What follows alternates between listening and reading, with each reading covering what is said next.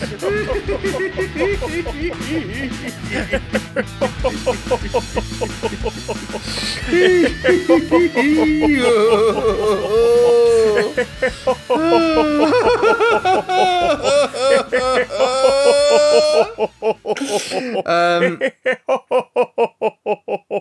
oh god, you're on the loop again, aren't you? One sec. Let me just. Oh, oh, oh, oh. Yeah. Oh. There we are. Oh, Jeff Bridges, man.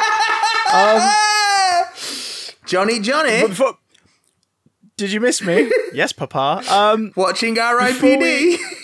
we- t- no, Papa. telling Uh, lies. Yes, Papa.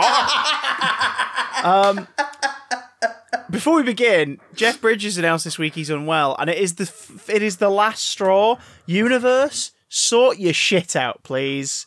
All right. Don't you dare take Jeff Bridges from us. The man has to make R.I.P.D. too.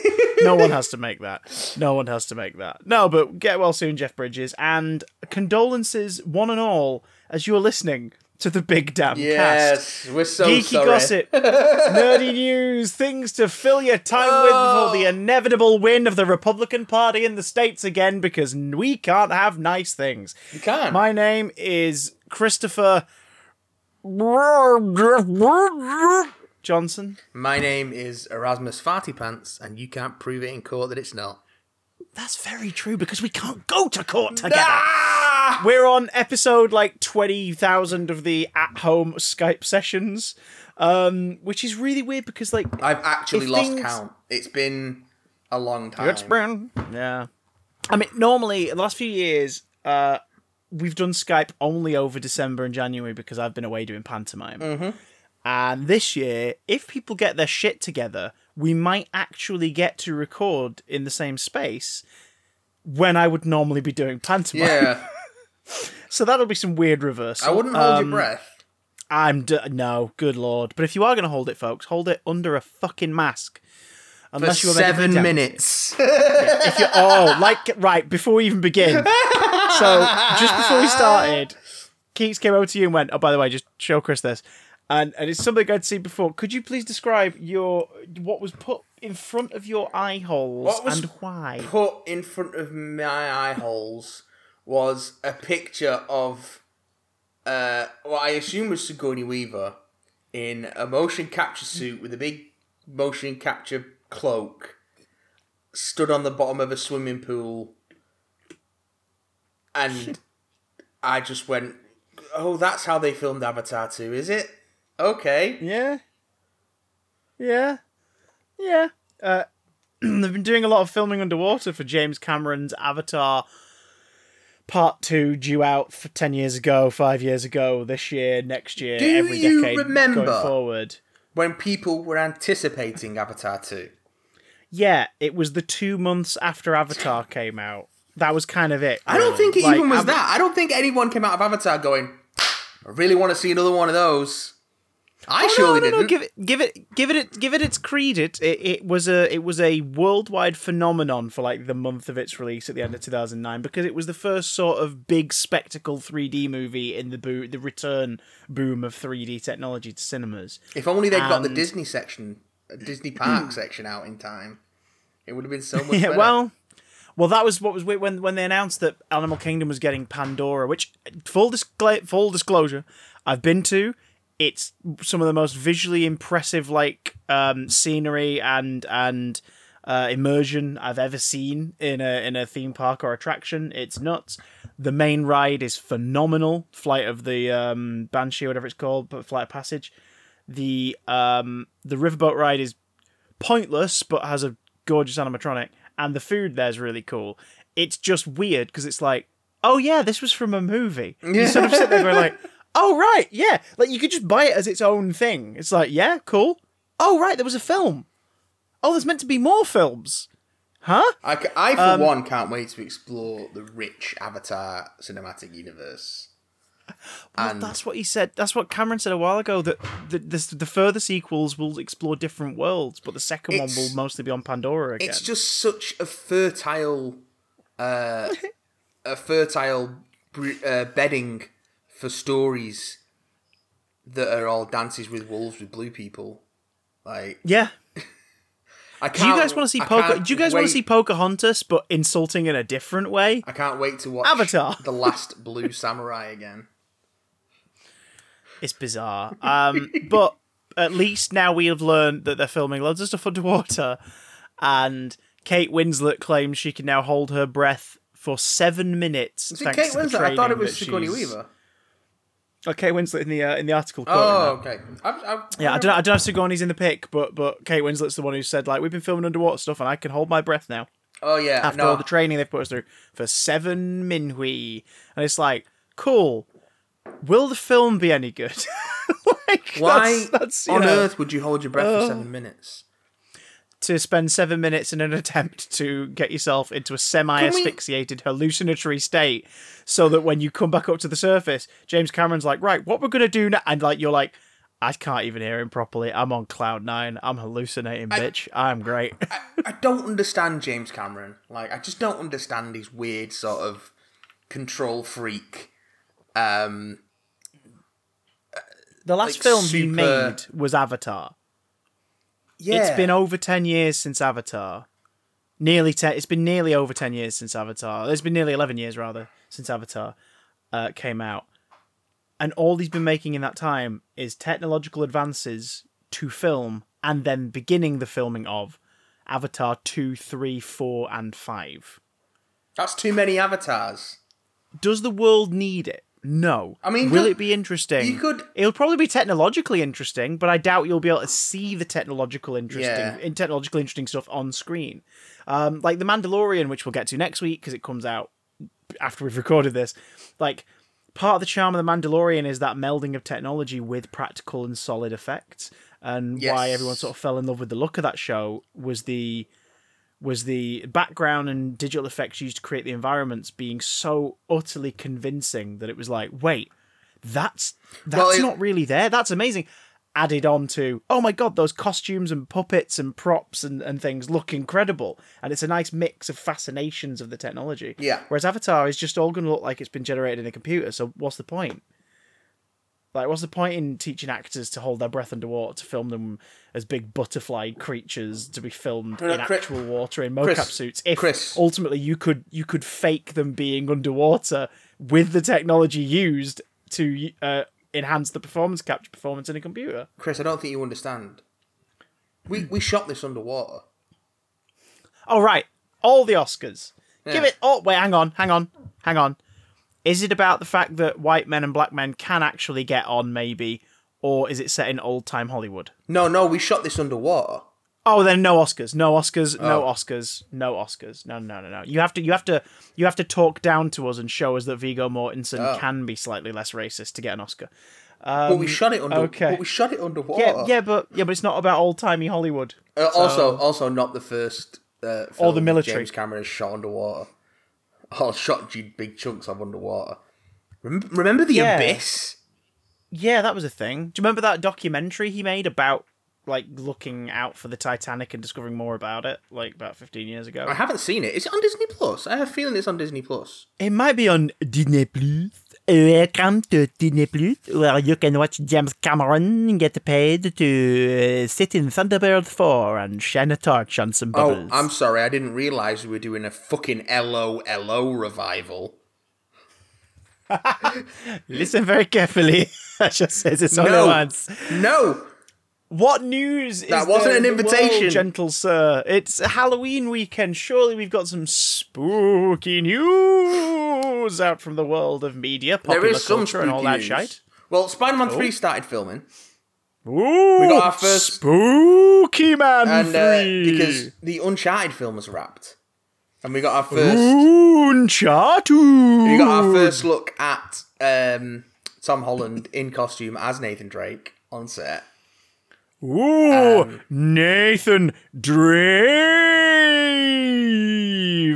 Like grave. Dread. Um, but the most horrifying thing was the picture is the picture that's going around of Mark Wahlberg with a terrible mustache. Oh god, is it an official one or is, is it just like an on-sets photo that surfaced? Um, It looks For those like who don't know, Uncharted is being made by Sony Pictures, and it's it's basically like the second attempt after the Ratchet and Clank animated movie to be like, we now make films based on our video game properties.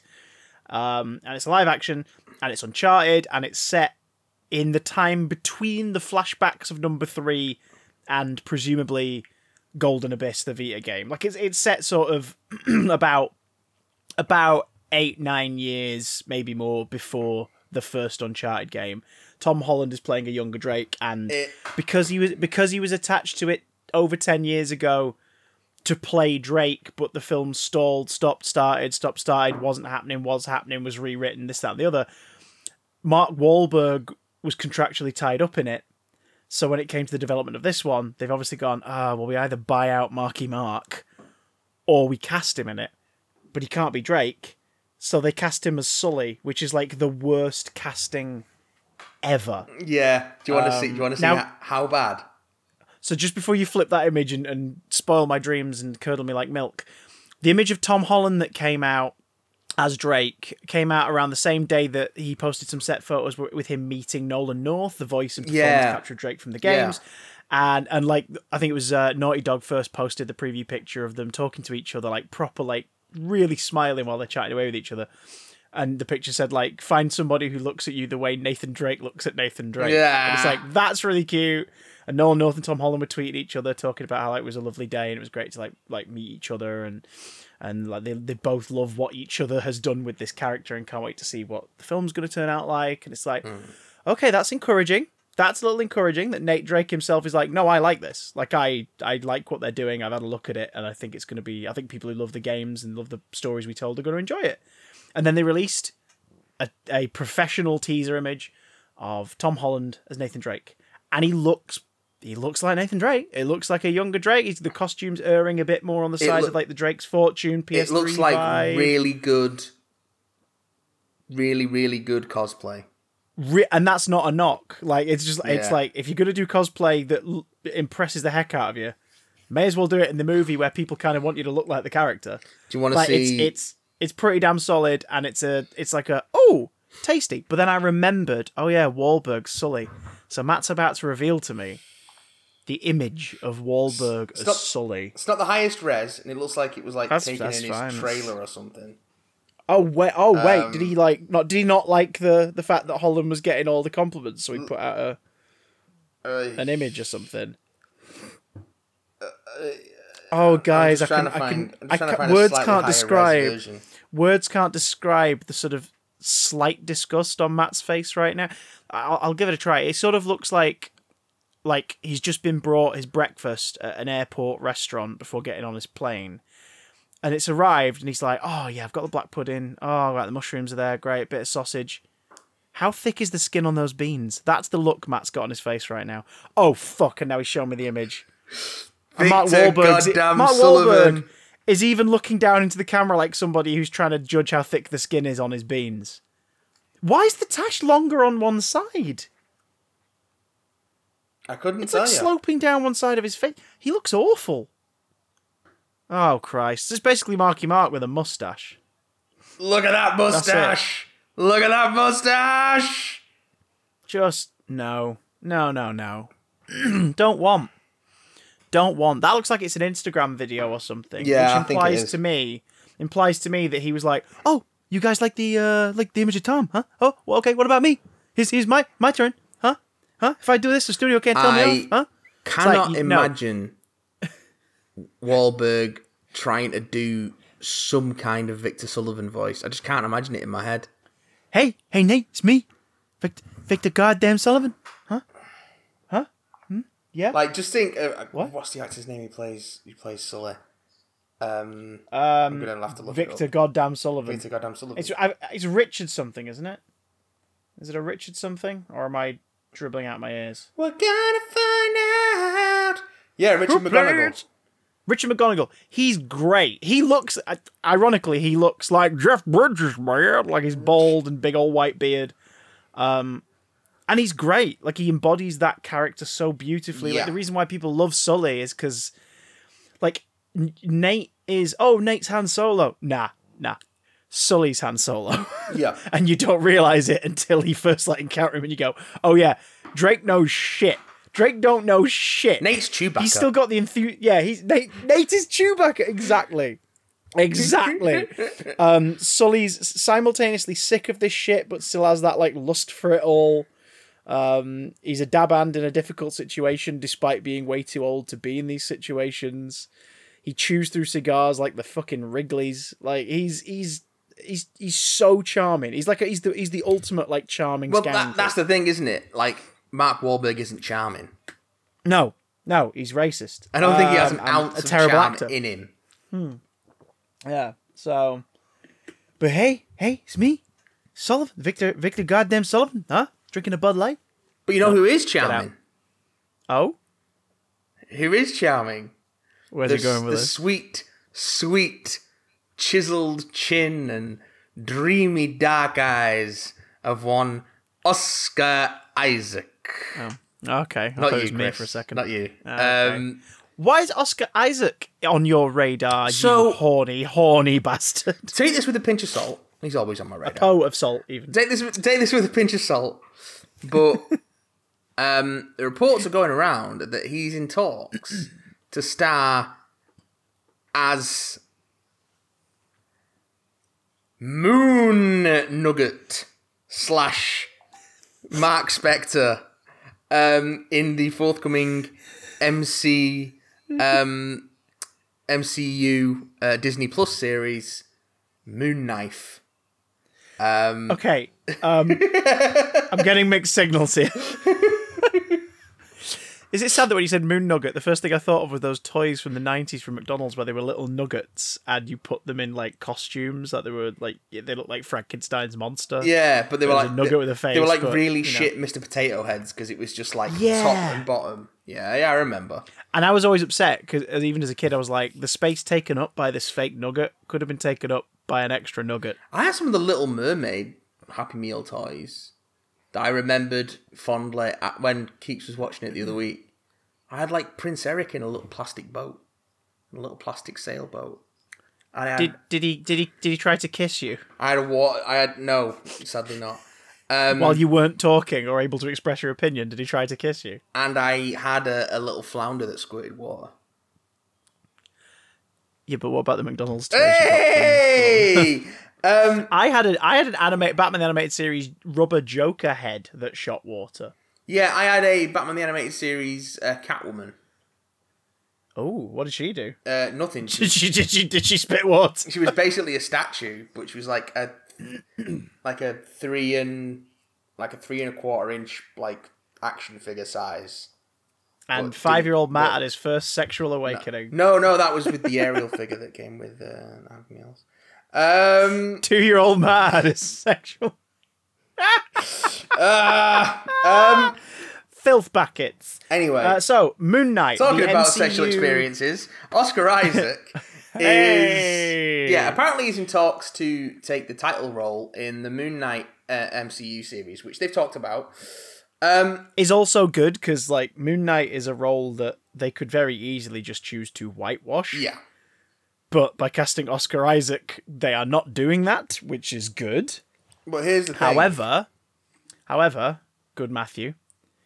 Didn't this same story break several weeks ago about Tatiana Maslany uh, Tatiana Maslany. playing She-Hulk? Tatiana Maslany Um, was playing uh, and- She-Hulk, which she then came out and went, uh, yeah, I have a feeling that this is a rumor that's been blown out of proportion, guys. Um, So, so yeah, this and there was no. I mean, even there Mark- nothing e- from even- the the other camps, but yeah, Hmm. it just doesn't.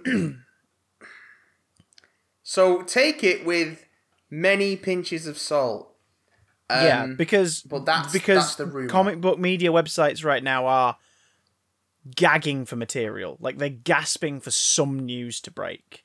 And as proved by the She-Hulk news recently, some of them are talking out of their arse, or one of them's getting a sniff of truth, like maybe Tatiana had a meeting Yeah. with them, and they are going, they're in talks to do this, they're in talks to do like the Sony thing the other week, last week with you know Tobey Maguire and Andrew Garfield. Like it's someone's probably shat that out, idea out into the ether, and a site has taken it and run with it.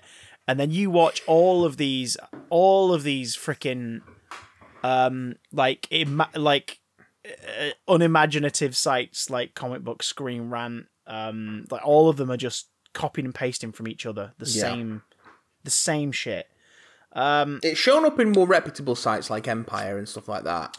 True But- but, even the she-hulk thing rocked up in uh in hollywood reporter Yeah. eventually so you know like people are all just going oh i guess enough people are reporting on it maybe we should do a story on it and you're Yeah. like right okay i mean it's the woolworths thing isn't it it's the woolworths shit.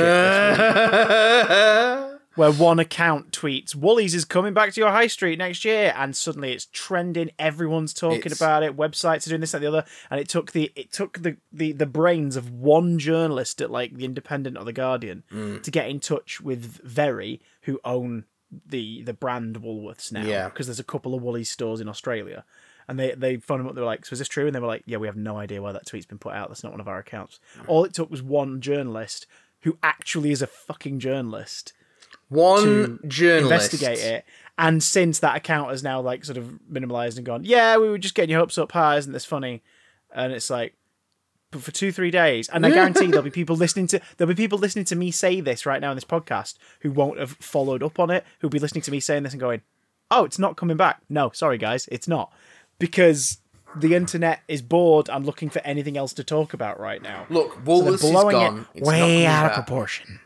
Um, Uh, th- th- I think this is definitely, definitely uh, dubious for several reasons, as we've just listed. But one of them is I don't think Isaac would take this deal. no, I because don't think he had a great rewind back to, yeah, rewind back to the press at the end of Rise of Skywalker, Yeah. where they said someone flat out asks him. Uh, do you in one of the junkets? So if like, would you ever reprise the role of Poe? And he goes like, uh, no, I think I think I've sort of done all I can do with him really. And they were like, so like if Disney Disney Plus like you know reversed a dump truck of money up your driveway and said, you know, do you want to do a Poe Dameron Disney Plus series? And he goes, and it's so funny. He just goes, no, like that, just so like loudly and grinning, and you're like, okay, they this this is a man much like John Boyega, who a year, two, three years from now is going to sit down and go, right. So here's the shit that went down making these Yeah, movies. yeah. So, and it's like, oh, he's, he's doing his thing. He's doing his contractual thing. The movie's out. He's not going to badmouth it. He's going to talk about the good stuff that happened. The man's a professional. He was in Sucker Punch.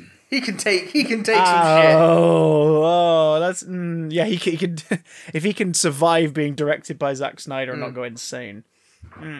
But You know, also, I forgot. I forgot Jon Hamm was in that until I watched Maggie Mae Fish's. Um, I mean, he's barely videos. in it, but yeah. Yeah. Um, Sucker Punch is terrible. Sucker Um, Punch is fucking awful. Um, Sucker Punch would be amazing if you took all of the video gamey imaginary sequences and shot a completely different wraparound narrative that was not based around rape, they- abuse, and lobotomization in an asylum. they managed to Like, like. if, if if it was like an author just using her imagination to do some weird shit, it'd be like, cool, okay, fair enough. Video game, the movie, like, but sure, even so, it just took all that It's imagery horrible. and just made it really, really boring. because he washed it out. Um, Um, anyway, Now, here's so the- here's- here's the other question. oh yes, That if this is true, Matt, Matt's a suspect. Yes. I suspect that if this is true, it'll be because um, the Star Wars and Marvel brands at Disney are under different leaderships. So it may be a yeah. case of him being like, I'm not going to go work with the Star Wars folk again because they fucked it up. Because what is different between the Star Wars and Marvel brands at, at Disney is the leadership. Yes, yes. it doesn't Yeah. seem like there's a like a person who is in control of the sort of artistic and narrative direction of the Star Wars stuff at Disney. Yeah, there there are, there are overseers, but no one is is steering that Yeah, shit. it doesn't seem like to to to put um to sort of try and draw an equivalency, although they have, they have slightly different roles. Kathleen Kennedy is not Kevin Feige for Star Yeah, Wars. she's not the she's not the creative Yeah. voice and and captain of the Star Wars ship. Yeah. she's the keeper. She's the keeper of the treasure. yeah, she's She's the one who looks of- after the treasure. she's the boss of Lucasfilm, but she doesn't have the um the sort of vision that uh Kevin Feige has in terms of not like he's the I'm not, I'm not trying to say like he's some visionary genius of of, of No, but, like, but they- he they- had an they're both- they're both the figureheads Yeah. of these these these uh like companies the wrong word but they're both the figureheads of these two brands Yeah. feige feige is a storyteller who works with other storytellers to tell the story and then he deals with all the bureaucracy and paperwork and this that and the other Yeah. kathleen kennedy deals with the bureaucracy and paperwork and hires good storytellers to do the storytelling But and what- leaves them to it Yeah. which has resulted in mixed results because obviously like you said there isn't someone like There's there, no there isn't a firm hand across everything yeah But there is, there is, well, there was. I don't know what the deal is with it now because Pablo Hidalgo was heading the Star Wars story group, who is respo- Yeah. who were responsible for keeping everything sort of in sync between the movies and all the tie-in media and stuff. But then Rise of Skywalker came out and just flew in the face of a bunch of stuff that they'd already established. yeah Particularly again with Poe. Yeah Poe's Oh god, the graphic novels had done so much better for Yeah. him, and, the, and the the novels had done so much better with him than the films ever did. Po- Poe's backstory prior to Rise of Skywalker that was that he was an army brat. Yeah, I mean, Um, he's literally conceived on Endor. no, no. Uh, is he conceived on Endor? Yeah, he's he's he's bought. He's like he's like conceived uh, in the celebrations um, Uh, after after the, the the end of the second Death Star. Yeah, but then him and his parents, who were both rebel. Oh no, that's it. No, you're right. Yeah, his his parents. I think his parents meet there during that celebration, and then like it's it's during the stuff in um, what's it called? Empire after after. No, it's one of the graphic Shattered novels. Empire. Shattered Empire. That's the Yeah. one. It's during it's during the events of that which take place in the few years after Yeah, um, uh, Return of the Jedi that they they bone and Well, conceive well, yeah, Poe he- Dameron, he was raised making on, him about making him about thirty years old in the uh, the new films, which makes sense in terms of the like, realm, level of expertise and trust he's Yeah. given as like a captain of their air force. But he's uh, he's raised on Yavin Four. yeah, he's By he's, he's, a, like I said, an army brat raised by the rebellion, then the resistance. Yeah. So and, And then yet- they just put in this whole scoundrel backstory for him, which comes out of nowhere. Um, if you've But, been like- keeping up, so, the story group clearly don't have that much influence on the films because now they've got to do a bunch of like, oh god, are we gonna fit fit that in? So yeah, that doesn't quite work.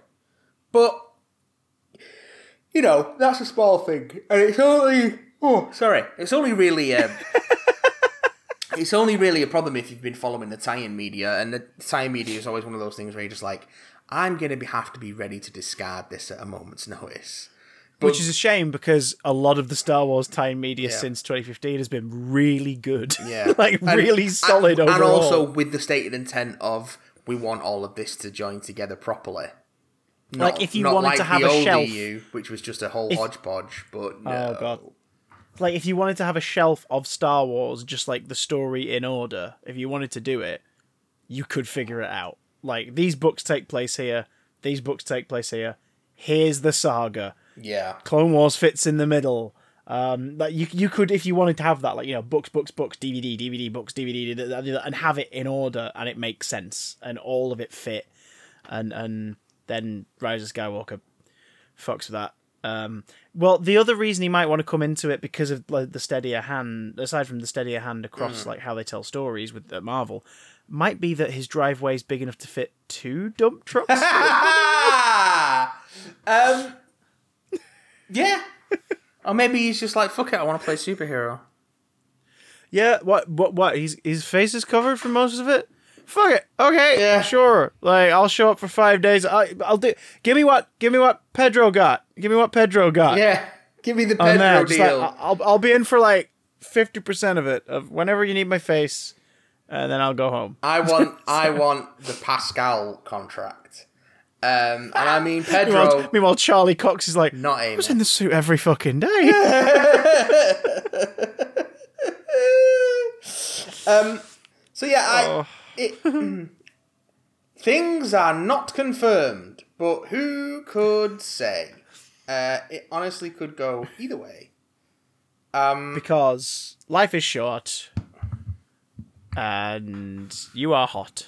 Um, so yeah, we'll see. that was a qu- We will see. Blink. Oh, What a treat, thanks. Matt. Yes. It's the spooky season. Spooky. Do you have any spooky plans? Uh, yes.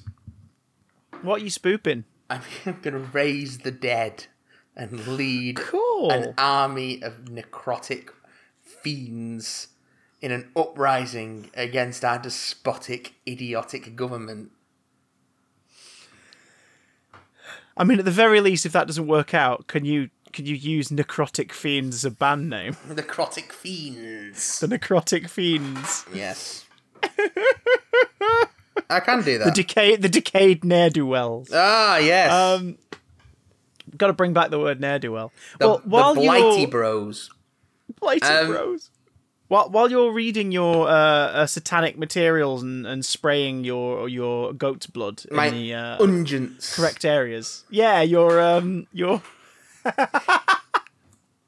your You love the it, throbbing the thro- the throbbing flesh between your fingers. You spray its its uh its uh, devil's juice ah, the, the devil's moisture. Uh, I think you should probably spend that time uh, reading something. Okay. Um, and as it Halloween, as it be Halloween, sir, you should read some at Spoopy. what, so- pray tell, could I possibly read? What is spoopy? Well, what about five spoopy comic book themed suggestions that may or may not tantalize your titty buds? Five uh, and- spoopy themed comic book things that might tickle my terror taste buds. Yeah, Yeah? fondle fondle your your your fright filled fancy. Tell me, Don Miguel. Tell me of Le Comique Diabolique. Well, gentle listener.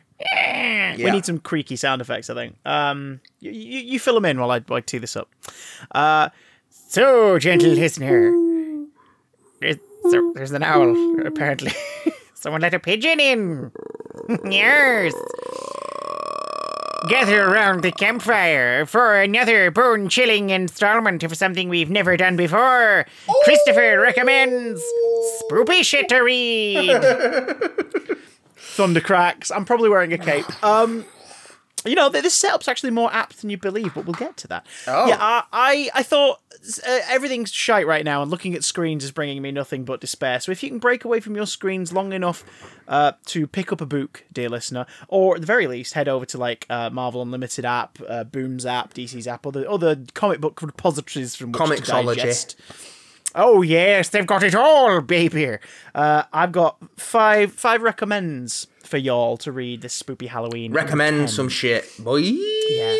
Uh, a couple of a couple of uh, honorable mentions before I crack on things that I think you should check out that are in the world. Uh, the recent series DCeased uh, is one that is Oh yeah, into. I watched the comic pop back issues on that. I uh, I should check that out at some point. it's the right level of batshit mental, and it's Yeah. it's in a fami- it's in a familiar superhero world where horrible things are happening instead. It's an Elseworlds tale, uh, and and worth a peek. Although its clear source of inspiration may or may not be coming up in the next. Oh, it 20, definitely will be. I also recommend seeking out the indie comic book series Twisted Dark, which is a very Twilight Zone esque series of uh, uh, uh, uh, spoopy tales for gruesome kids. Um, another one to find is if you can get hold of some of J. Michael Straczynski's Twilight Zone from Dynamite from a few years back. That one is worth dipping into as okay, well. all right. Uh, it's it's very old school horror. It's a lot more along the lines of Creep Show and, and Tales Yeah. from the Crypt and, and the old the old EC horror stuff, anthologies of yeah. old. Yeah, the EC comic stuff. Like it's it's it's very much that kind of vibe, um, but with that classy Rod Serling kind of packaging. Makes sense. Uh, So those are big recommends from me. Uh, and also, if you fancy something festive and creepy, try and find Marvel Zombies Christmas Carol. it's not a Marvel Zombies book. It's just a really, really gruesome looking, fucked up version of Christmas Carol. And it's kind of brilliant. sure. Other recommends include any Tomb of Dracula, Midnight Suns, but these are these are arcs. We're going to be touching on a couple of arcs here, but mostly some standalone or um, pilot episode goodies. Okay. So first up, Okay. we spoke about this a while ago on the podcast, but I have since read the first volume of 2018's Buffy the Vampire Slayer from Boom Studios. Oh, This is, uh, well, how to best put it? If you're aware of the TV series Buffy the Vampire Slayer, congratulations, you're a good person. You're a good egg. Uh, and you've probably enjoyed many hours of Joss Whedon. fantastic television. Um, yeah, unlike its creator, Joss Whedon, uh, whose name unfortunately uh, is blazoned across the top of this Yeah. and the spine, despite him not being involved in it. they've done the same thing with the Firefly one. Yeah, I've got some of the Firefly Yeah. issues, and they've, done the same. And it's like, oh, for God's sake! Like the Doctor Horrible comic, the recent one miniseries, isn't written by him, but his name's on it. And you're like, oh, for God's sake, why? But anyway, uh, Buffy the Vampire Slayer. Uh, if you're familiar with the TV show, you know the deal. Difference is, Boom Studios' is Buffy the Vampire Slayer is the ultimate comics version of Buffy the Vampire Slayer Yeah, this is a so you're making the show and you want to use elements that people know but it's 2018 when this series started. So how do you do it now? I tells you how you do it. You don't just add smartphones into the mix. You completely change the context of things. Stuff is slightly different. It's what you know but not how you know it. Two teenagers, Xander Harris and Willow Rosenberg, best mates since childhood, hanging out at the uh, the what's it called? Tunaverse fast fish based fast food restaurant.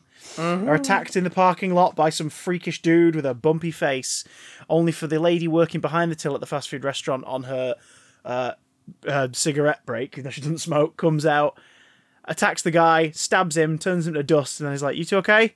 Okay, bye." Uh, they're now intrigued by this superhero or maybe supervillain living in their, their their small town of Sunnydale, and realise quickly that she's the new girl at school. She joined about two months ago. Her name's Buffy Summers. They know she's capable of weird things, and they're like, "Hey, um, that was strange. Do you want some friends? Like, it seems like you're kind of lonely, and you saved our lives. We feel we at least owe you like some hangout time. Like we at least owe you like a movie night at one of our houses and some popcorn and stuff." And Buffy's a little reluctant at first, but only because she's been told to not make friends. Buffy transferred three months ago with a man called uh, Rupert Giles, who's now working in the library of the school. They train every night for something that Buffy's calling her calling, but isn't going into too much uh, on what that means. Meanwhile, vampires pop out at night in Sunnydale all the goddamn time. Buffy, since arriving here, has been stabbing the heck out of them on the quiet, patrolling every evening when her mum thinks that she is hanging out with friends. Her mum's distracted by her boyfriend Eric anyway, so they're off doing their own thing. Um, and you're like, Eric, who? Yeah, they just throw in new freaking characters, and you're like, sure, okay. Um, one night, Buffy attacks a vampire who she stabs in the heart, and he doesn't die. She notices the weird trinket he's wearing, and thus begins the manhunt to find whichever whichever uh, supplier in town is selling dangerous artifacts to common vampires. Problem is, two not so common vampires, the mistress Drusilla and her boyfriend slash bitch William, are in town trying to find the same dealer because the dealer has something known as the power, which Drusilla has been looking for for some time. Um, anyone who's watched the shows listen to this going, wait, what? Little bits. Wait, wait, Little wait, bits. Mistress Drusilla. Do you, what, you mean Drusilla? Well, no, no, because this is kind of different. Welcome to Buffy the Elseworld story. Um, it goes in different places. Yeah, so I've heard. the characters you are aware of from the show appear at different time periods. Like one of Buffy's classmates who she set up on a date with is Robin Wood. So it's Principal Wood from the show, except it's not, but only when you realise do you sort of look at the way this kid is illustrated and you're like, oh god, yeah, it's DB Woodside. the the artist for this series is uh, Dan H- Mora, and Dan Mora's style is fantastic because everybody looks like the actor you have in your head, Yeah. but the characters behave differently, dress differently, are in a different era. So it doesn't look like you're looking at somebody illustrating an episode of Buffy the Vampire Slayer. It looks like somebody's taken the same like molds, has taken the action figures, has taken the fan art, and gone, no, this is what we're doing now instead. They are unmistakably the actors without strictly sticking to their visage. For example, I will show you there. Oh yeah, yeah. That's Like um, that is Buffy Summers. yeah. You know, like that is unmistakably her. That's William. Yeah, that is unmistakably uh, who he. I mean, he calls himself a different name when he meets Cordelia Chase, and when Cordelia finds out that's what. Uh, when Drusilla finds out he called himself Spike, she's like, "Shut up, you're William." And it's like, okay. Cordelia Chase has got a very modern hair dye job. Yeah, Uh, Cordelia is very much Series 3 Cordelia. She's not a bitchy California Valley girl. She is genuinely lovely to everybody and is actually kind of trying to do better for her school, but knows she's popular and is fine with it. She's the nicer Cordelia. And when I first encountered her in this, I was like, oh, why wouldn't you want to tell the story of the. Oh, because I guess we've seen that story a million times in Yeah. things set in high school. and like so they're not, they're I not going to do that. I think it's more interesting to approach a story like this without falling into old stereotypes. Oh, yeah, oh, absolutely. If you're gonna redo it, don't just hit the same beats. yeah, try new things. I mean, Yeah. Willow, for example, is not shy retreating series one Willow in in rainbow cardigans, long sleeves, not talking to anybody. Like she is a uh, fairly confident, like high school goth. Her girlfriend Rose, because yeah, it's 2018. Like she feels a lot more emboldened and knows herself more in this version of the continuity. Her girlfriend Rose and her like adore each other. They're running for class president opposite Cordelia, and there is no bad blood in a scene where I was like, I'm waiting for this to turn into the bit where Cordelia finally goes like, and by the way, I'm better than you. Nope, doesn't happen. It's like, okay, this is refreshing. This is this feels like a modern high school. This hmm. feels like we're in a modern high school rather than the high school archetype of film and television that has existed for 30, Yeah. 40 years. Where um, everyone is in their thirties and forties. The magic dealer isn't explicitly named. Yeah, the ma- well, the magic dealer isn't. Oh, they make a big point in this of suggest of saying that everyone in Buffy's year, like our main teen characters, are all sixteen and they are all recently sixteen. Yeah, So they're really hammering down the idea of no, this is a book about a teenage superhero and her friends, yeah, um, which is is different because the original series sort of they're 16, 17 at first, and it's about them going into senior year and then the two senior years of high school and. Whereas this is like, no, no, no, it's a comic book. They're going to stay kids. They're going to stay kids for a while longer. Um, the magic dealer in question isn't explicitly named at first, but I was taking one look at her face. I'm like, that's Emma Caulfield. Later on, Mistress Drusilla refers to her as Anyanka, and I'm like, they're bringing Anya into this? Okay. Uh, Giles is a harsher guy. Buffy doesn't really know much about him outside of their training. There's an implication that maybe they were training already before the move to Sunnydale, and the move to Sunnydale strategic yeah. instead of she goes there, Giles is there and waiting and is like, "Yes, I'm one of the Watchers," and she's like, "Oh bollocks! I guess you're new, my my new Watcher." Then no, it seems like the two of them have come here together and helped to ra- helped arrange Joyce's move to Sunnydale as part of it. Um, it's you know there's there's a bit more of a conspiratorial thing going on. Um, we have a giant freaking bat creature called a Camazotz, who is Buffy's, as she words it, Pegasus. So that's going to be an ongoing thing because she's got a giant Alright. freaking bat that kills kills vampires. All right. Um, the reason I want to bring this one up is it's volume one. It doesn't work as its own self-contained story arc, but if you're looking for something to start reading outside of uh, Halloween month going forward, and you love Buffy the Vampire Slayer, and you're like, I wonder what it'd be like now, but without the troublesome dude at the helm, then this is an interesting place to start. The way this first arc ends is with one of our regular cast, cast members becoming sired. yes. um, And yes, I have heard tell of this. I am super fucking intrigued as to where that'll go. I have wh- I have wh- uh, whipped around um, to add the Book Depot versions of Volume Two and Angel Volume One to my Amazon uh, basket because I'm like, yep, I want to read some more. Like, Yeah, let's alright. do it. I'll Alright. spend a few quid on them.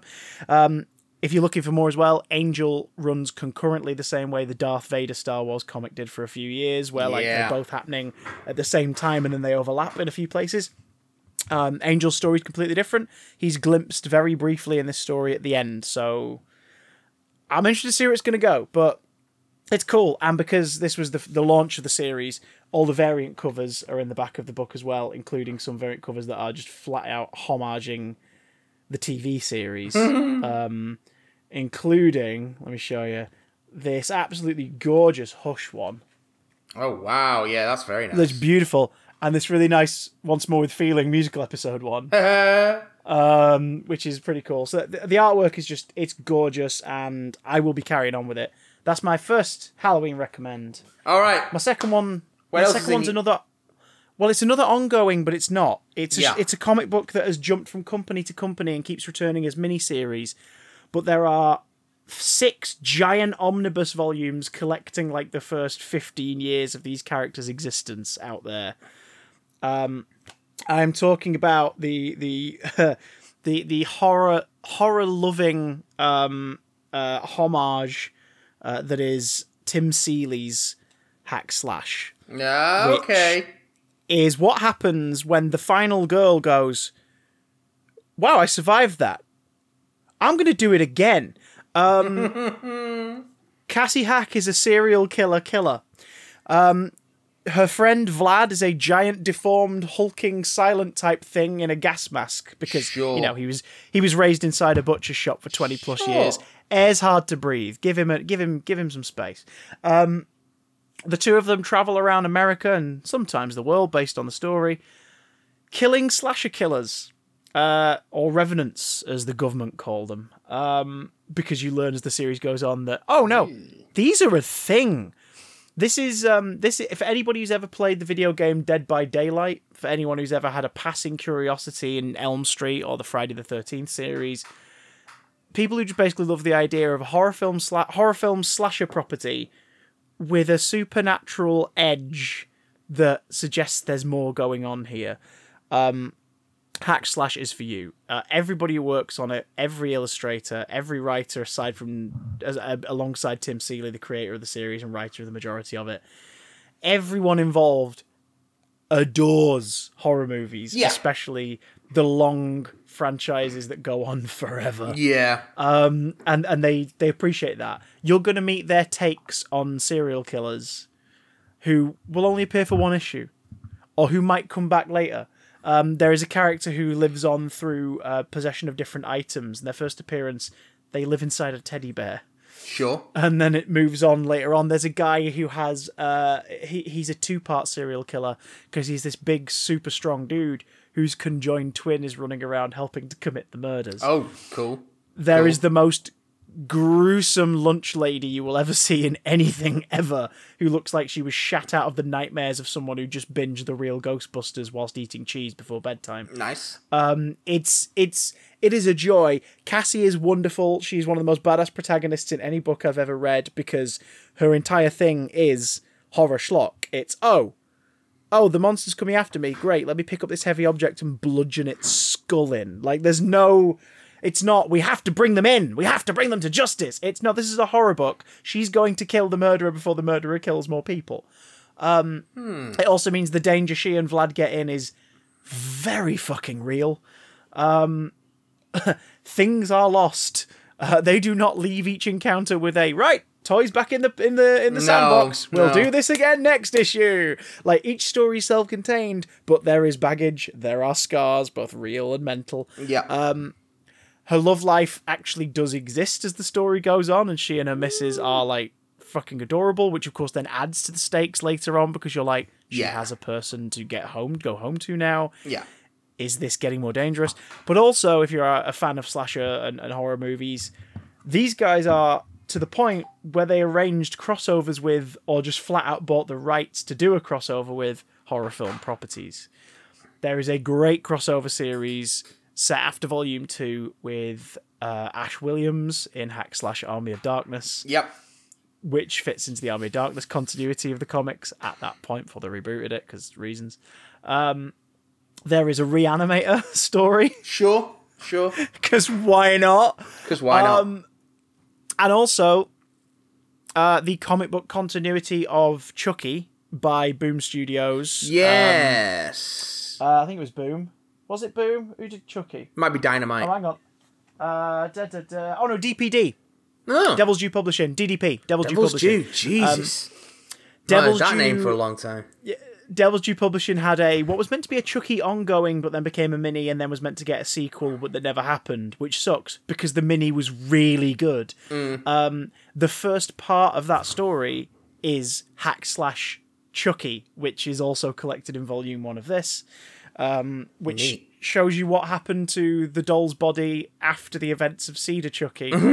bef- before his Oh yes, yes. posted. You've talked about this before. Yeah. yeah. so like it's it's just sort of like okay, this is Yeah. and you know with blessings of original creators getting involved and going oh do that or try this and them going we're all ears like the behind the scenes material in these omnibus volumes is great because they go into detail about the conversations they have with people who own the franchises that they borrow um, there's extensive design work for their own slashers which is why i think dead by daylight players would enjoy it because it's like oh my god it's just a like it's a deviant art nightmare come true. I want to cre- I, I don't i'm not a filmmaker but i want to create this horrible nightmare thing that could stalk people. Eh, there it is. What do people think? Here they are in a goddamn comic book. Um there is a like marvel universe guide to the marvel universe style section at the end of each omnibus. Oh, nice, nice. adding all of the new killers like into the catalog um uh, with notes from cassie posted it all over the entries as well uh hack slash is it's it's it's it's horror schlock porn for the eyes it's just Okay. so much fun All right. um so Hack my slash. question to you is which which slasher killer would you would you like to see pop up in uh, a comic book crossover with uh, a comic book slasher killer and i'll let you know if it has happened or not with these guys Candyman. it hasn't happened but that'd be great Mm. that'd be amazing um i mean y- y- whoever illustrates it would hate that because they'd have to draw a load of bees Bees. bees So many bees. uh, we're in the top three. Hey Matt, Top do you want an three. ongoing se- Do you want an ongoing series? Not particularly. My time is Good limited. because the o- good because the only good entry in this series is the one we're going to talk about. Hey.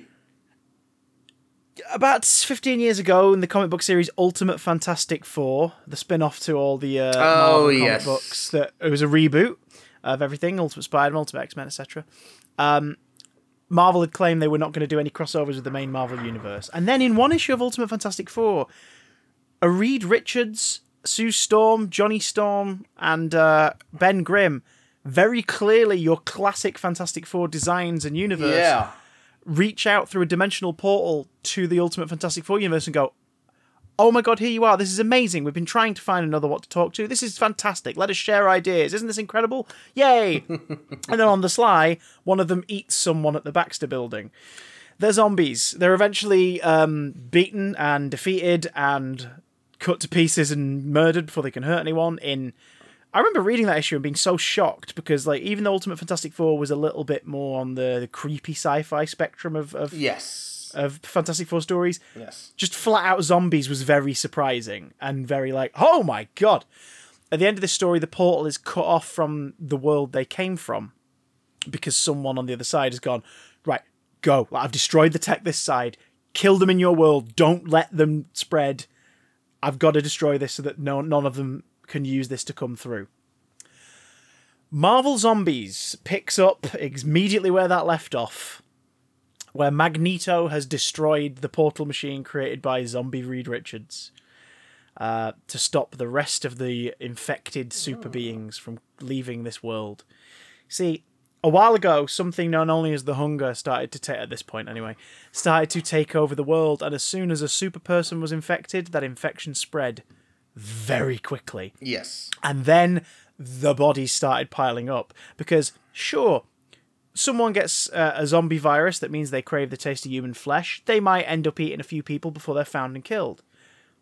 If Quicksilver gets the zombie virus, Yeah. he's going to run around eating things and leaving things alive by mistake that are now infected. Or he's going to bite another superhero and go, hey, welcome to the club, let's go. Vumph. Mm-hmm. Marvel Zombies takes place in a world where there is no one left to eat. And the remaining hundred ish super beings that are now zombies are starting to get worried that there's nothing left. Magneto Yeah. survived for a long time because, you know, master of magnetism. Stick him in, try and chase him down in a city, he's going to pull shit down on top of you and kill you. Um, Magneto alerts Asteroid M. Turns out the Marauders are all alive and well up there, and they're waiting for Magneto to come back and, and join them and figure out what the hell they're going to do next. 90s style as well. They're all like pouches and, and big guns and stuff. And, Yeah. whatnot. Whereas everyone else is dressed in a very 60s kind of look, but, you know, Yeah, sure, it does. whatever. It does harken back to that kind of thing. Yeah. They managed to kill Magneto after he sent the signal for the Marauders, though. Um, and eat him. And the civil war nearly begins between the two factions of the zombie Avengers and, and supervillains that have joined them. Because here's the thing after these zombies eat, they become a little more coherent. Yeah. They start to feel things a bit more. Which some of them, like Hank Pym, Tony Stark, and Colonel Rogers, yes. Colonel America, Former President Colonel. former President Colonel America, Colonel America. uh, and for- former owner of a full skull, but Magneto like uses his shield to cut the top of his head off, which doesn't kill him. Nope. And it's like, what is happening? Um, like some of the the scientisty uh, zombies, every time they gain a bit more clarity, are like, right, we need to form a plan. What do we do? Like we don't we don't happen to all those congressmen and women. Like surely there are bunkers. We need to go to DC. There'll be loads of people hiding out in secret facilities. Like we've got to do. We've got to try this. Um, you know that they're doing that. Meanwhile, others just start to repent. Spider-Man keeps wailing over the fact that on the day he got infected, he ate Mary Jane and Aunt May. And other zombies around him are like, "Oh, shut the fuck up! We all kill people and ate them. Like, oh, we all kill people we loved and ate them on day one. Get over it." Um, Hulk films down to Bruce Banner. Hulk had eaten Magneto's leg, and now Bruce Banner's lay there with like jagged bits of his stomach sticking up on the verge of splitting open because his stomach isn't as big as the Hulk's Nope. but he only turns into the Hulk when the hunger comes back. So it's like this is messed up. Um, the reason I recommend this is because it's not just a book of despair and disgust. I mean, there's some horrible shit. Wait till you find out what, or rather, who Hank Pym is keeping in a secret lab and for why. Yeah. Um, it is it is messed up. Um, but uh, the two reasons I think this is worth checking out. This is written by Robert Kirkman of The Walking Dead um, before The Walking Dead really took off. It's like early days for The Walking Dead. Yeah. Um, the forward to this graphic novel is him going like, I didn't want to do this when they offered it to me, but then they told me sort of the premise of their version of the zombies, and I was like, oh, I mean that is different. All right, I'll I'll write this, and I think he writes the first two volumes, um, and one of the tie-ins, but this this six issue first series is is the recommendation that I'm giving because the other premise of this is as they're deliberating what to do next, the Silver Surfer, the Herald of Galactus, arrives at their Earth for the first time with the news that Galactus is about to arrive and devour Earth. Um, bad timing for Norrin Radd because he's the first bit of fresh meat that's shown up since Magneto was killed. yep. And then, what do you think happens when a world of zombies is suddenly presented with a gigantic spaceman? Buffet. It is. It, this goes some weird Yeah. places. It, it, Um, and it has it has a it has a classic horror movie kind of ending. We in the clear, we guess, and epilogue. Oh shit! Kind Yeah. of premise. Uh, it's it's great. Uh, there are more. There's there's like six sequels to this. There is a prequel called Dead Days. There is a prequel tie-in with Army of Darkness set during the Army of Darkness comic continuity that then ends up in a hack slash crossover. yep. So, you know, Ash from Evil Dead is undisputably a part of why things begin in the Marvel Zombies continuity. Yep. Uh, you could, of course, read the two Ultimate Fantastic Four issues should you wish. There is plenty to dig into if you do enjoy this. But my recommendation for Halloween is just Marvel Zombies Volume 1. Just read it. It's freaking great. I've read. It's so grim. it's so, so grim. I think I've read the first four. Yeah. Oh, so you've uh, so you so the second volume continues the adventures of this particular Yeah. group of monsters, Yeah. and then three and four is the Machine Man and Jocasta stuff, where it's like they're being sent out on missions Yes. to deal with zombie stuff in in other dimensions before it spreads further. and then one of them is no one of them is uh, Machine Man and Jocasta, and then Yeah. the other one is is is Howard the Duck. Yeah, he gets involved as well. Yeah. Yeah. Yeah. And Howard the Duck is if I'm correct me if I'm wrong, world, but Howard the Duck is six one six Howard the Duck. Yes. No. because yeah, he's yeah, the- because he has referenced in his book since that time he was sent on the zombie killing yeah thing. no it's it's it's six one six Jocasta and Machine Man because they are agents of That's Armor. it. Yeah. Yes. Yeah, and it's a really good use of Machine Man as well. It's one of those where you're like, really? These are the stars of the book? And then you get into it, you're like, okay, actually, this is pretty great. Yeah. like, of course, you send think- androids and, and cyborg people to deal with zombies. They have less chance of being infected. I think they're all right those, but yeah, the first one is is really strong, and um, Yeah. But yeah, after after, it, I think it was a law of diminishing returns. Oh, absolutely. As with any horror franchise, really, it just sort of gets worse as it goes on. Yes. Um, and the initial idea is the best. Uh, without going into detail audio audibly, that's the bit when I was rereading Yeah. it this week that made me go, "Oh God, I forgot about that. Oh, that's horrendous. Oh my God, that is so disgusting." Um, it's also like one of the few times ever where when you realize that Forge is alive, you're like, "Yay!"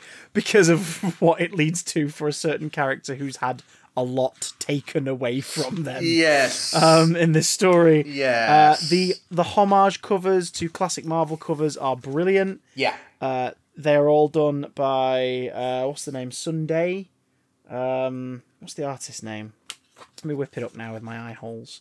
Uh, Arthur Osun Su- Suydam, who did some amazing work for this, and then went on to do covers for DCeased in the last couple of years Yeah. um, and was exposed for stealing people's source photo material uh, to use for it. And it was like, oh, oh, great. Oh well, that sucks. So, Oh no, he done a Greg Land. yeah, I mean, for these covers at least, they're not based on real people or stealing work. They're based on classic Marvel covers, so you can enjoy this. At Yeah. Yeah.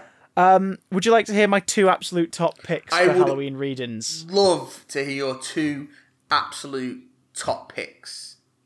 Who's your favorite human being called uh, Dastmalchian?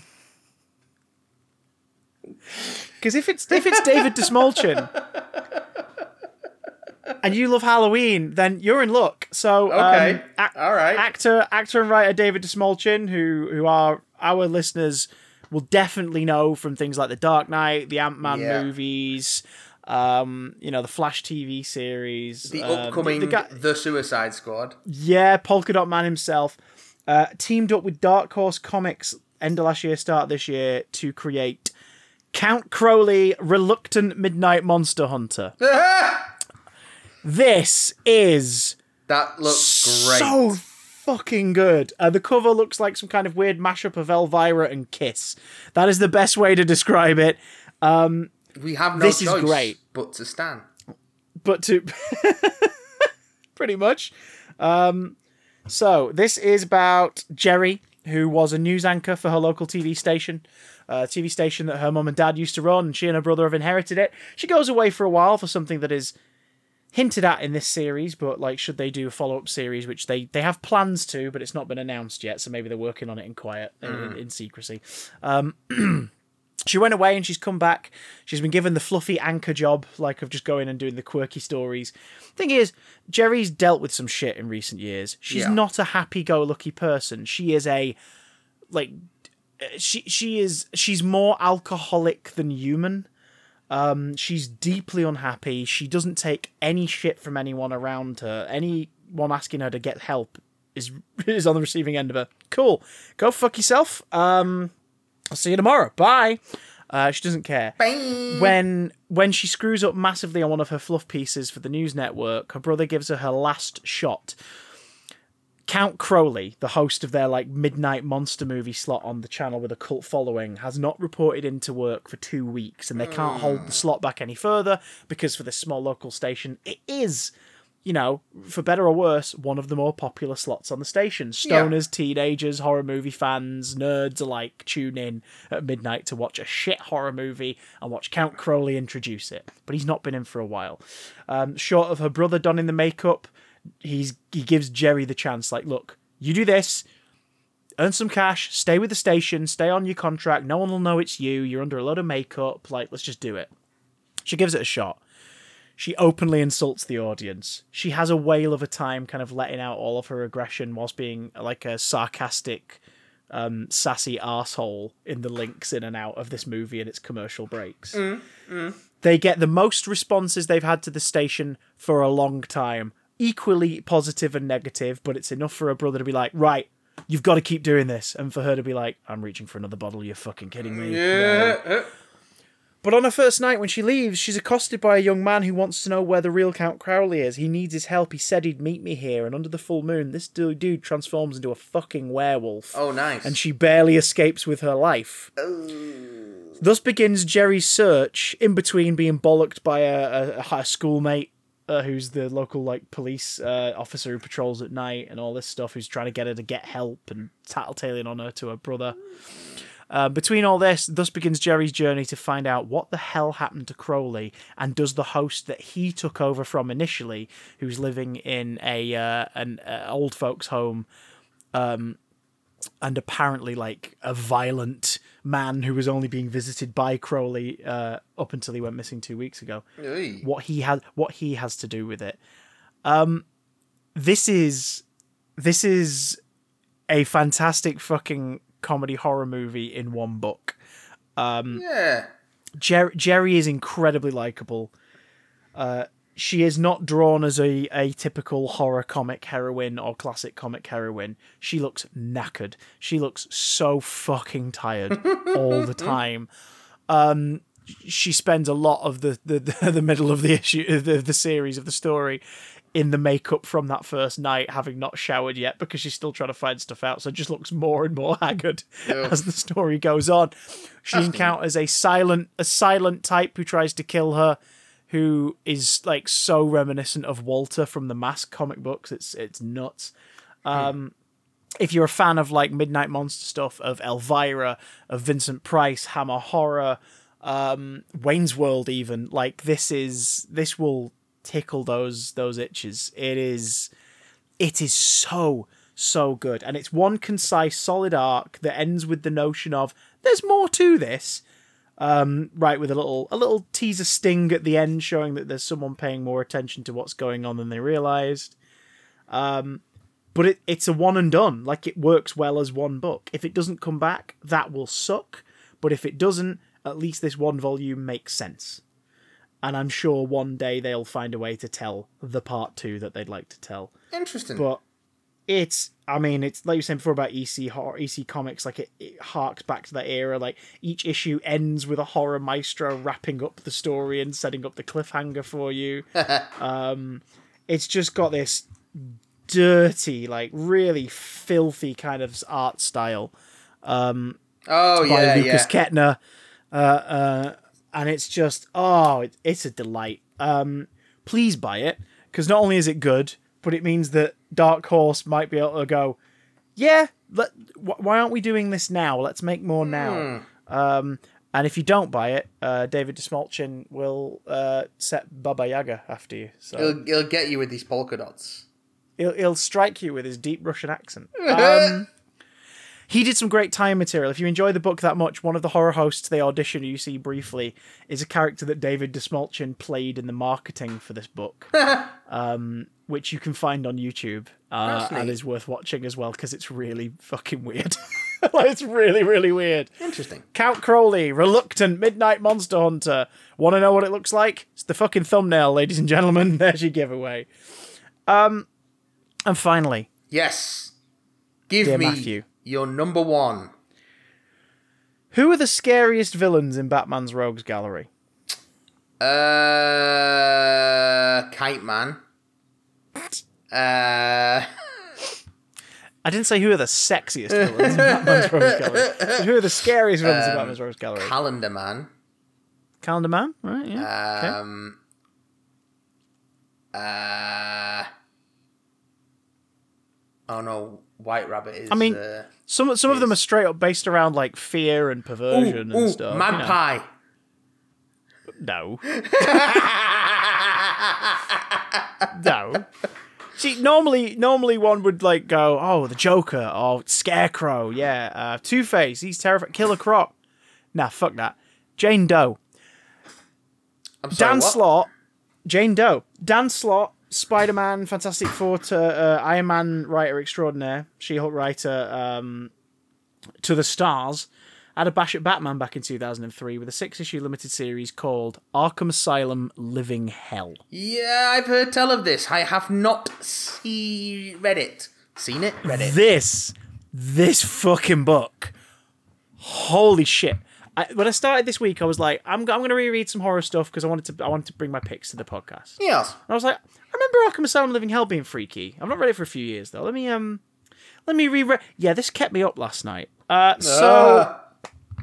the basic premise of Arkham Asylum Living Hell is uh, billionaire twat uh, Warren White, known amongst other criminals and, and philanthropists mar- marketing themselves as good people who are really up to dodgy shit, is known. Uh, he moves books around for the mob. He profits on his own things. Known to everybody as the uh, the Great White Shark. Um, his trial moved around so much that now he's been caught embezzling people and screwing over pensions and all this, that, and the other to move funnel money from here and there.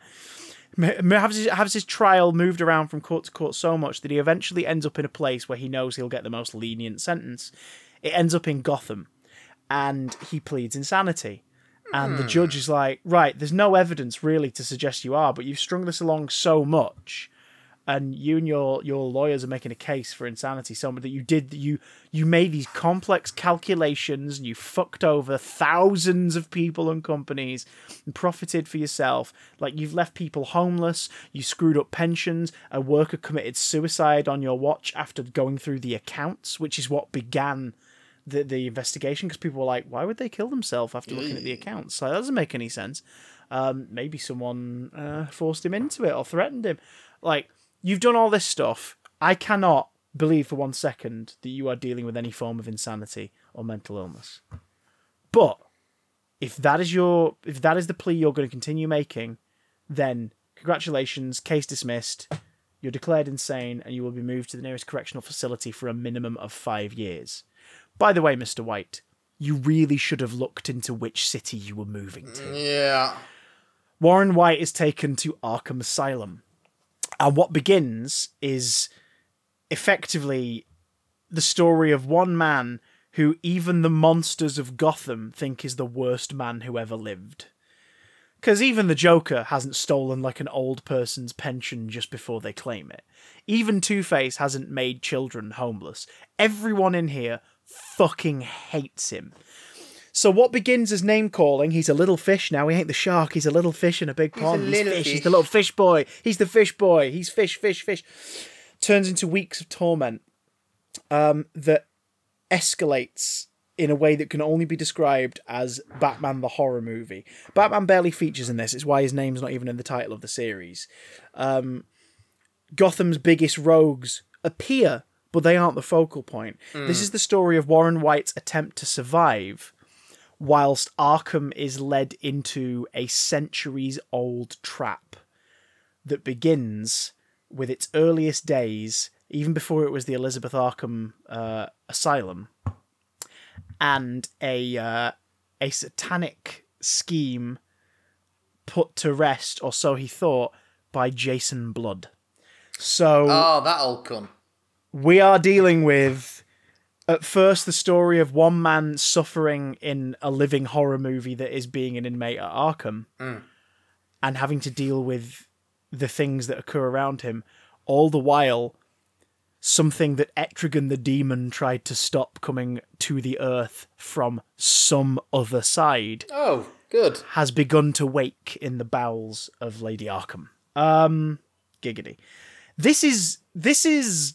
I mean, it's it's fucking great because it's already a character horror that then turns into like snowballs into a freaking satanic, like, oh my god, this is terrifying. Fuck the Hellmouth! Like, no one go down into the sub basement of Arkham kind of storyline. Um, y- all your faves appear um, he makes great use of Bullock uh, and um, characters like him. But the stars of this book, aside from Warren White's growing paranoia and fear for his own life, are uh, his his doctor, his psychiatrist. I'm just gonna get her name properly. Uh, his psychiatrist, uh, Anne. Was it Anne? Is it Anne Carter? I want to get her surname right. Um, da, da, da, da, da, da, da. It'll come to me. But it's psychiatrist Anne who works at Arkham, who's dealt with all this shit. She's bored of it. She's, she's, you know, she can't even get a date because she takes her work home so much and it affects her. Uh, she makes a deal with Warren. She's like, right, I have friends who could get you transferred to the um to the what's it called where you're on your own solitary confinement. Could get you transferred to the solitary confinement um facility at Blackgate with psychiatrist appointments as your stand-in for the for the treatment here. I can make that happen on two uh, on two counts. One, it's not a lot of money to you, Mister White, but if you can wire 20 million into my account through your offshore people, that can change my life. I can get the fuck out of here and I can be me again and not a doctor in this hellhole. And two, for the couple weeks this is going to take to do, if you manage to stay alive to do it, um, I want you to have daily sessions with me because it's nice to talk to somebody who isn't a murderous psychopath. So you have this through hmm. line going on for him at first. Thing is, a couple months ago, Jane Doe escaped Arkham Asylum. For those who don't know Jane Doe, she is a relatively featureless, like she shaves her eyebrows down and sort of has removed any kind of key features on her face at least. Um, serial killer in the world of Batman who inhabits the lives of other people Yep. because that's Yeah. what she likes to do. And there are several people involved in this deal that Warren is is trying to do to get out, who may or may not even really be there anymore. Um, hmm they do stuff with Jane Doe in this is fucking horrifying. There's the Gotham villain Doodlebug, who's like a relatively throwaway kind of bad, bat, uh, Batman villain. He's a gr- famous artist who's turned into a graffiti artist and, and vandal. Who like does horrible big displays of, of art in places that endanger people's lives. In this, we learn that that's not the reason why he's in Arkham. It's because like he sees the world Van Gogh like with like different colours and shapes and patterns, and occasionally will add the blood of people to his paint. Right. He may or may not be a tool uh, being utilized by the thing in the basement at this point, and the use of the paint, uh, blood in the paint, is not necessarily his choice. Um, nor is the graffiti simply just graffiti. It may or may not be keys or doorways. Um, Humphrey Dumpler, Humpty Dumpty himself Oh yeah. is a major player in this book. Uh, Humpty Dumpty puts things back together again, folks, but sometimes to do that, he breaks them. Uh, he's a model inmate of Arkham. They love him there. When a mirror is smashed in a common room gripe, Jeremiah Arkham brings Humphrey, uh, uh, Dump, uh, I'm going to call him Humpty, brings Humpty into his office, gives him everything they found of the mirror, and says, Right, uh, for you get some extra TV time in the recess room to yourself uh, for the next month if you put that back together. And he's like, I, I can't think of anything more fun. Thank you so much. And Humpty spends a day putting the mirror back together under supervision of the guards, obviously, because it's glass. That's how they find out there's a big dagger like shard of it missing. So he is then given hmm. another request. Like, do you want, is there, you know, you've helped us out a lot here. Is there anything else we can do for you? And Humpty's like, I would like that nice Mr. Warren White man moved into my cell, please, because I think I think his cellmate is hurting him. And it's like, oh, okay. And Humpty's sort of pacified by being given these little things to fix from time to time. Um, uh, Warren is grateful for a new cellmate who seems like a nice person. You know, he's this giant, seven foot tall, obese egg of a man, but he's he doesn't seem to be a violent maniac who wants to hurt him like the rest of them, and he doesn't. And when Humpty tells him the story of how he was first arrested and why, and you learn that him putting things back together around town resulted in people's deaths, and um, he was brought in by Batgirl after an ATM was one of the things he took apart and put back together. And then when Batgirl caught him from falling and dislocated both of her arms, he of course walked up to her and she's panicking like crazy, and he just puts them back in for her and makes sure she's okay because that's what he does. He puts things back together. He doesn't want to hurt her. Like he's she's right. He's a criminal. He's he did a thing that gave away hundreds of thousands of dollars that people then stole, and that's not right. So he goes back to his grandma's um his grandma's shoe shop where like he works and is beaten by his grandma on the daily to at least show Batgirl something before he goes in because he's like, I think I have to tell you about this. He takes her back to reveal that his grandma obviously beat him and was horrible to him because there must have been something broken inside of her. So he took her apart and put her back together again in the hopes that this time she'll be right. And when Warren and when Warren learns about that, he's like, "Okay, I don't feel safe in here anymore because Dumpty's basically like, that's the reason I wanted to bring you in here and be friends with you is because, and this phrase keeps going throughout the whole thing. You are the worst person I've ever met. Mm. There must be a way to fix you, and you and me together, we're gonna figure out what it is. And he doesn't mean any like I'm gonna cut you open. And, like that's not what he's saying. But after the story he's just told, you're like, Warren, get out of there, leave. Um, Meanwhile, the satanic shit starts to build up and spread through the asylum. Um, we get some lovely horror movie homages where uh, Joker and Two Face break out during a during a riot. Um, Killer Cro- This is the story that introduces Aaron Cash, and and we learn all about him. He's one of the protagonists of the book. Uh, Yeah. Arkham Yeah, yeah. security head Aaron Cash. Uh, we learn about how he lost his hand. We uh, learn about the people he he knows and loves from work and, and, and what his like commitments in the world around him are and his, his his personal life and we watch him overcome his fear ultimately in the final confrontation within the asylum's basement.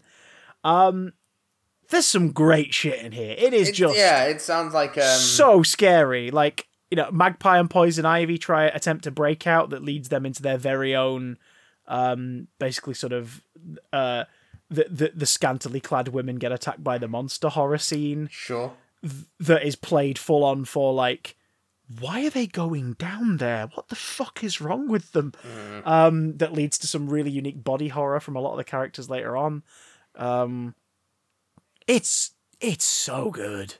It is so damn spooky and i i recommend it to anybody who loves Yeah, horror alright. and is like i want to read a horror story set in a batman world let's do it bring I mean, it on Yeah, it's it's one of those corners of the DC universe that's sort of ripe for horrific uh, pillaging because you've got so many sort of twisted serial killers and yeah. it's also well worth the read just to see the fate of Warren White and how his story ends in this book. Because uh, you don't get a nickname like the Great White Shark in a comic book and it not lead to something No. interesting. No. Um, it's oh, the body horror is phenomenal. There's a bit where some characters are transformed into different things as part of the arcane stuff that's going on. That one there that I'm pointing it to you being my favorite yeah. Okay. because that is Yeah. horrendous. I like Uh, that. that's some Resident Evil looking shit right there. Yeah. Um. Yeah. It, it it's gorgeous. Uh, illustrated by Ryan Sook, uh, and a bunch of the cover work is done by your old pal uh, Eric Powell. Well, the covers are beautiful. They Correct me if I'm wrong, but they use so a pretty. lot of the tone and style of Living Hell in uh, the Arkham, Arkham Asylum, Asylum. game. Yeah, I mean, a lot of the characters are referenced uh, directly in that, like Warren White's Yeah. got a profile and stuff, and it's just, oh, it's good. And also, if you're a fan of characters who rhyme throughout their entire dialogue, Humpty Dumpty and Etrigan are in this, so tuck the fuck in. Yeah. Um, it even plays a plot point in the final act. People who speak in rhyme actually plays a role in the ritual stuff. Love it. Um, it's oh, it's fun. It's it is it is fun. Um, so yeah, uh, Boom Studios, Buffy the Vampire Slayer reboot, Marvel Zombies, the OG, uh, Hack Slash by Tim Seeley, Count Crowley, Reluctant Midnight Monster Hunter, and Arkham Asylum Living Hell. They be my picks if you want something spooky to read this Halloween. Get away from your screens and look at something made of paper. Oh. Yes, crack of thunder, crack of thunder. Uh, you know, I just thought I'd get ahead of it because people always say, Yeah. "Where would you recommend start reading here and there?" And I was like, "For Halloween, motherfuckers, sit down. I'll make a whole goddamn I list." think that's uh, that's some good spooky comics. You have a good chunk of spooky comics you've dumped on us there. I'm a spooky man. That's all I can say. Yeah. Good times. I mean, legally, the courts say I have to tell you that I'm a spooky man whenever I enter. a Yeah. You have to Yeah. send postcards to everyone whenever you move into a new place. Um, Hi, everybody. Um, I'm one of those spooky men. Uh, eh? have you done something horrible? Oh God, no, no, no. I'm just a, I'm just a spooky man. I'm just spooky. Don't Um, misconstrue me. I'm just a little bit spoopy. So yeah, we are. We enjoy. We hope you enjoy uh, whatever spoopiness you can get up to with the uh, with things being as they are this uh, this Halloween weekend. Um, so Spoop yeah. responsibly. uh, and tell us about your spoopy experiences by getting in touch with us on bigdamcontact at gmail.com or at bigdamcast on Twitter. Uh, do not forget to come and say hi over on uh, Twitch at twitch.tv forward slash bigdamstream, where we stream every Monday and Friday. And of course, if you're in a position to do so and want to chuck us a couple of shekels to help keep this show going, then you can do Keep so. Keep the lights on, so to speak. Yes. Uh, keep keep the hosting going. Then you can do so at patreon.com. Ooh, sorry. Patreon.com forward slash big damn cast. I'm very tired. I'm sorry. Um, He's a sleepy boy. Um, Yeah. And also, well, I'll tell you what, help out this sleepy, busy boy, ladies and gentlemen. Next Yeah. week, inevitably, we're going to be talking about episode one. Uh, because I believe it's episodic again of Yes, the Mandalorian so. season two. So if you watch it, we want to know your reviews. We're going to be talking about it, and it'd be cool to hear what you think of it too. So let us know before next. Also known as Wednesday on most calendars. Uh, yeah. nice. Thanks very much. What are very you doing for this That Halloween? Are you gonna are you gonna sit indoors and and and cry into a mask? Yeah, pretty much. Yeah, pretty, But, I mean, that's that's my most most of my weekends anyway. But it's uh, it's a special one this this weekend. You should make your mask wear a mask. What? You should put a pump like a pumpkin mask or a ghost mask over your face mask. What's to say? You don't. Though, so. Bye, everyone.